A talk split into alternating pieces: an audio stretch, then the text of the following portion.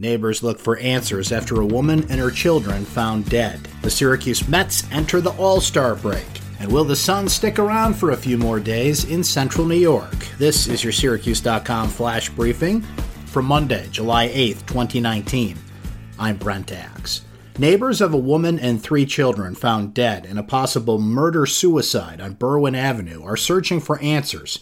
John Crane, a tow truck driver for Eppolito's Towing Company, told Syracuse.com that he found the bodies after he was called to pick up a Zipcar vehicle on Berwyn Avenue.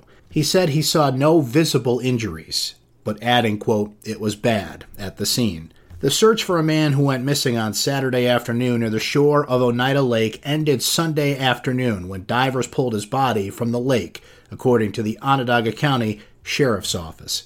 Richard Whitney, 62, of West Monroe, jumped from a pontoon boat near the Lakeshore Yacht Club and Country Club around 3 p.m. on Saturday. He was not wearing a life jacket, and the current pulled him from shore.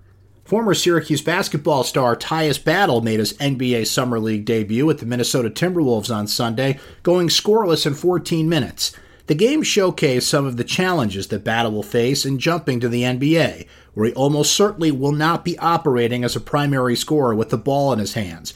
Rather than operate as a primary scoring option, Battle will need to show that he can shoot the ball efficiently and defend at a high level. The Syracuse Mets dropped their final game before the All Star break, a 10 5 game to the Buffalo Bisons Sunday afternoon at NBT Bank Stadium. Rene Rivera knocked a three run homer in the loss for Syracuse, who finishes 42 and 47 before the All Star break.